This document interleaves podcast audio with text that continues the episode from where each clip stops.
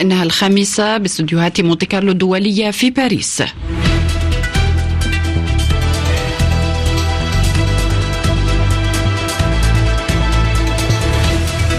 نشرة جديدة لآخر وأهم الأخبار. معك نبيل شوفان. صباح الخير نبيل. صباح النور شيرين. صباح الخير لكم مستمعينا والبداية بالعناوين. الأمم المتحدة تحذر في مجلس الأمن الدولي من مجاعة لا مفر منها تقريبا في غزة وواشنطن تحذر من تصاعد التوترات بين إسرائيل وحزب الله. طرفا الصراع في غزة يلتزمان الحذر بخصوص الاقتراب من هدنة والرئيس الأمريكي يتحدث عن موافقة تل أبيب على وقف حربها في رمضان. محمد بن سلمان بحث مع زيلينسكي تطورات الغزو الروسي والرئيس الأوكراني يتحدث عن قرب عقد قمة السلام الأولى بدعم من المملكة. كييف ترحب بتصريحات الرئيس ماكرون بشأن دراسة إرسال قوة غربية وحلفاء يتحفظون. مونتي كارلو الدولية نشرة الأخبار.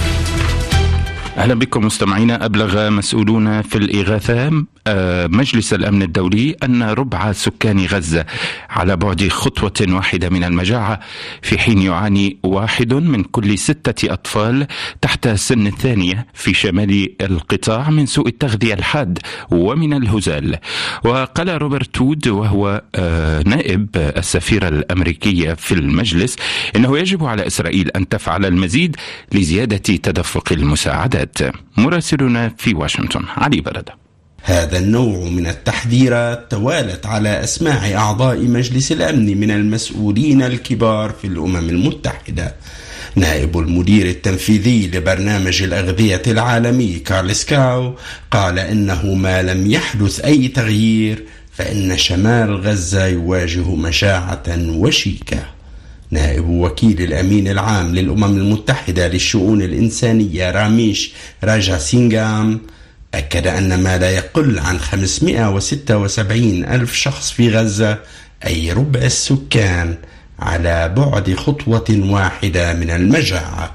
أما ممثل إسرائيل جوناثان ميلر فألقى اللوم على الأمم المتحدة لعدم قدرتها على تنظيم المساعدات بشكل فعال. نائب المندوبة الأمريكية روبرت وود حض إسرائيل على إبقاء المعابر مفتوحة لإيصال المساعدات. علي برد واشنطن مونت كارلو الدولية. كذلك قال مكتب الأمم المتحدة لتنسيق الشؤون الإنسانية إن الجيش الإسرائيلي أوقف قافلة إجلاء طبي في خان يونس أمس واحتجز مسعفا وأجبر آخرين على خلع ملابسهم. وفي مقابلة مع صحيفة جارديان اتهم مايكل فخري وهو الخبير المعين من قبل الأمم المتحدة في مجال الحق في الغذاء قال إن إسرائيل حرمت الناس عمدا من الغذاء واصفا ذلك بأنه جريمة حرب واضحة. فيما أعلنت واشنطن عن مساعدات إنسانية بقيمة 53 مليون دولار للفلسطينيين. وفي جنيف دعا المغرب في كلمته أمام مجلس حقوق الإنسان إلى الوقف الفوري والشامل والمستدام للحرب الإسرائيلية على غزة. وذلك في كلمة ألقاها وزير الخارجية ناصر بوريطة الذي يترأس أو تترأس بلاده. هذه الدورة في الأثناء عبرت إسرائيل وحركة حماس والوسطاء القطريون عن حذرهم حيال التقدم المحرز للتوصل إلى هدنة بعدما قال الرئيس الأمريكي جو بايدن إنه يعتقد أنه يمكن التوصل لاتفاق بأقل من أسبوع. فايزة مصطفى.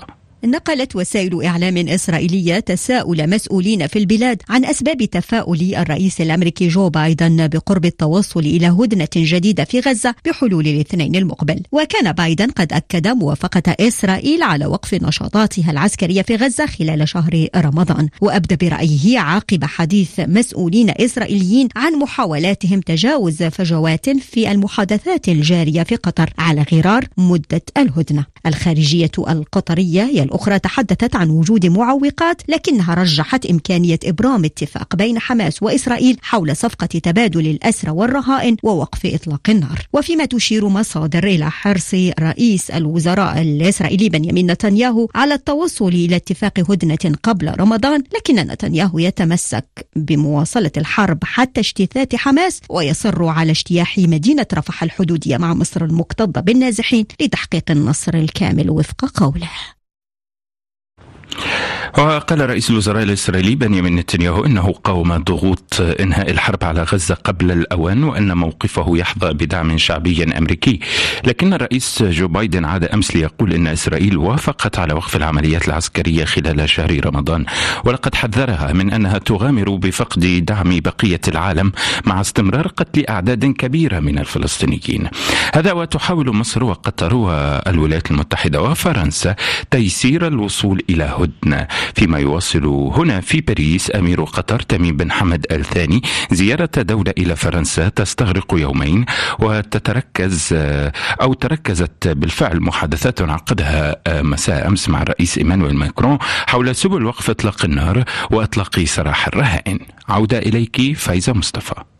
هي الزيارة الرسمية الأولى التي يقوم بها أمير قطر منذ 15 عاما إلى هذا البلد الأوروبي وفق ما جاء في بيان الإليزي الذي اعتبر الزيارة شرفا لفرنسا ودليلا على عمق العلاقات بين البلدين. ويلعب البلدان دورا كبيرا في المفاوضات الجارية بالدوحة من أجل وقف الحرب في قطاع غزة. وعليه تصدر ملف إطلاق سراح الرهائن المحتجزين لدى حماس بينهم ثلاثة فرنسيين. تصدر مباحثات الأمير تميم بن حمد آل ثاني مع الرئيس إيمانويل ماكرون إلى جانب ملف إعادة إطلاق عملية تفاوض تفضي إلى قيام دولة فلسطينية. زيارة الأمير القطري إلى باريس تأتي غداة لقائه مع رئيس المكتب السياسي لحركة حماس إسماعيل هنية في الدوحة. كما تأتي عقب اجتماع آخر في باريس جمع مسؤولي الاستخبارات الأمريكية والإسرائيلية والمصرية ومسؤول قطري لإعادة النقاش حول اتفاق إطار تعطل مساره بشأن الحرب. ملف إدخال المساعدات إلى سكان قطاع غزة المحاصر هو محور قمة تميم وماكرون أيضا في ظل كارثية الوضع الإنساني في غزة. وفي إطار الزيارة فايزة أعلن الرئيس ماكرون عن اتفاق مع الدوحة بشأن التزامات استثمارية قطرية في الاقتصاد الفرنسي بحلول 2030 بقيمة 10 مليارات يورو. في إسرائيل أدلى الناخبون بأصواتهم في انتخابات بلدية تأجلت مرتين بسبب الحرب.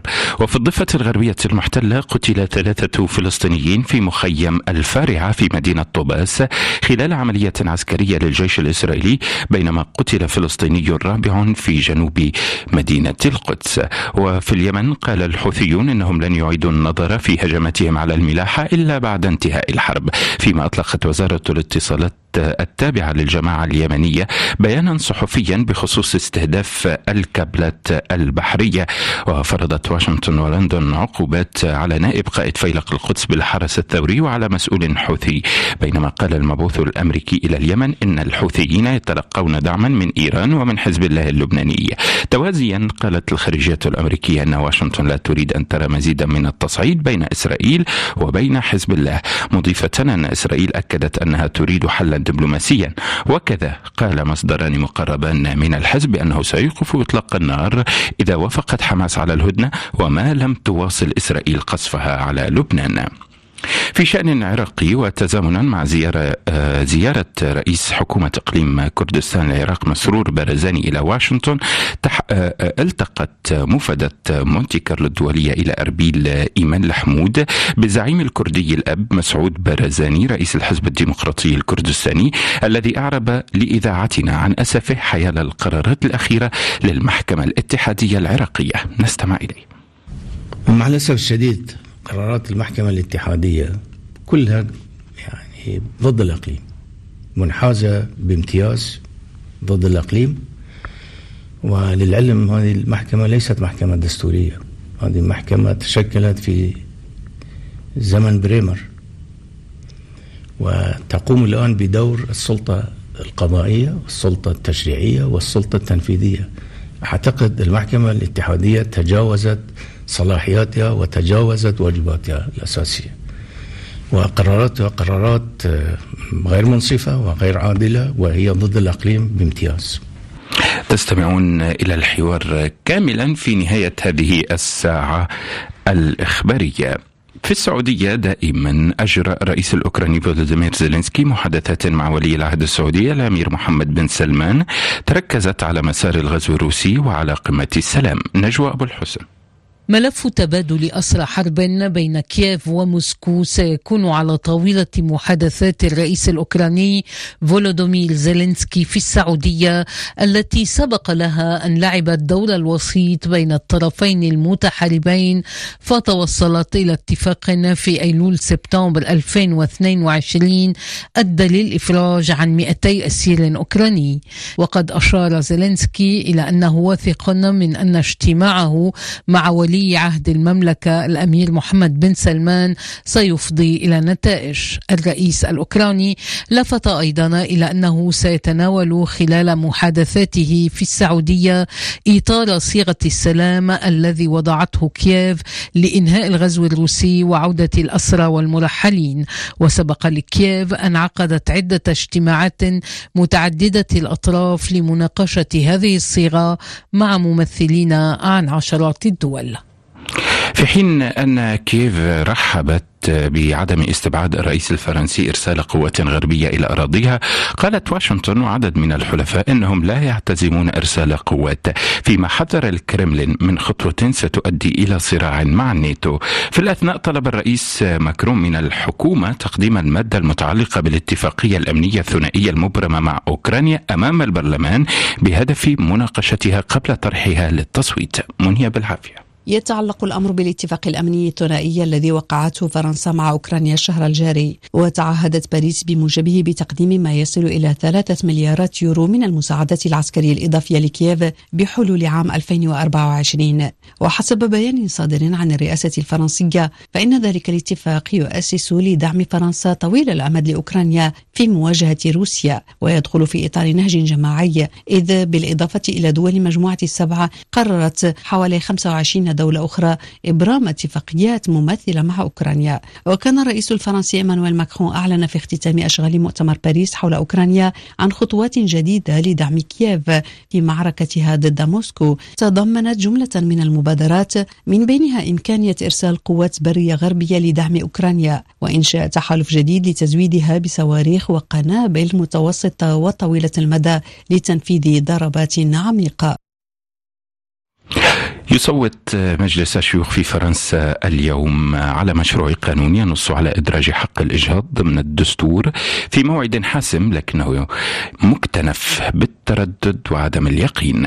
منيت أغلبية رئيسة الوزراء الإيطالية جورجيا ميلوني بأول انتكاسة في صناديق الاقتراع منذ توليها السلطة ولقد اعترفت بهزيمتها أمام معارضة يسار الوسط في انتخابات إقليمية في سردينيا الناخبون في ولاية ميشيغان الأمريكية يصوتون بانتخابات تمهيدية بمثابة حفل استعراض جديد للمرشح دونالد ترامب لكنها قد تعبر أيضا عن الغضب من موقف الديمقراطي جو بايدن من الحرب في غزة. في ولاية تضم أكبر نسبة من السكان الذين يعرفون يعرفون عن أنفسهم بأنهم من أصل شرق أوسطي أو شمال أفريقي. وفي تشاد أقرت لجنة الانتخابية مواعيد الانتخابات الرئاسية التي ستجرى في مايو أيار ويونيو حزيران بموجب تعهد بالانتقال من الحكم العسكري إلى الحكم الديمقراطي. في ظل أزمات سياسية واقتصادية وحروب تستعد الجزائر لاحتضان أعمال المؤتمر السابع للدول المصدرة للغاز بهدف تحديد مستقبل هذه الطاقة وبلورة دبلوماسية تعتمد على الغاز على الدين بونجار وزير الاتصال الجزائري قال إن تحضيرات اكتملت لاستقبال بلاده ابتداء من السبت المقبل أعمال المؤتمر السابع للدول المصدرة للغاز. أحد عشر دولة منضوية في منتدى الغاز تحضر لفتح النقاش حول صناعة هذه الطاقة والتكنولوجيا التي تساعد على تحويلها إلى طاقة متجددة ونظيفة. وزير الطاقة الجزائري محمد عرقاب قال إن الحدث ينظم في ظرف خاص جدا يتميز بالأهمية الجوهرية للغاز في الأمن كما أكد أنه سيتم التركيز على دعم الحقوق السياسية السيادية للبلدان الأعضاء على مواردهم من الغاز الطبيعي. مثلا دولة مثل الجزائر هي من أكثر البلدان المصدرة للغاز الخام في أفريقيا إلى أنها تعاني من إنتاج الغاز الطبيعي المسال بسبب نقص التجهيزات القاعدية. عربيا دولة قطر هي في الصدارة وقد تزايدت المنافسة بينها وبين الولايات المتحدة بعد قرار أوروبا بالتوقف عن الاعتماد على الغاز الروسي. وحسب الخبراء هناك خطط قطرية للتوسع يمكن أن تجعلها تسيطر على حصة 25% تقريبا من السوق العالمية. من خلال هذه المعطيات ترى بعض الدول النامية أنه يمكن بلورة دبلوماسية تعتمد على الغاز من شأنها طرح رؤية سياسية للمشاكل الإقليمية. 31 شخصا لقوا حتفهم عندما سقطت حافلة من فوق جسر في نهر بالقرب من بلدة كينيبا في مالي. نهاية النشرة وهذا تذكير بأبرز العناوين. الأمم المتحدة تحذر في مجلس الأمن الدولي من مجاعة لا مفر منها تقريبا في غزة. طرف الصراع في غزة.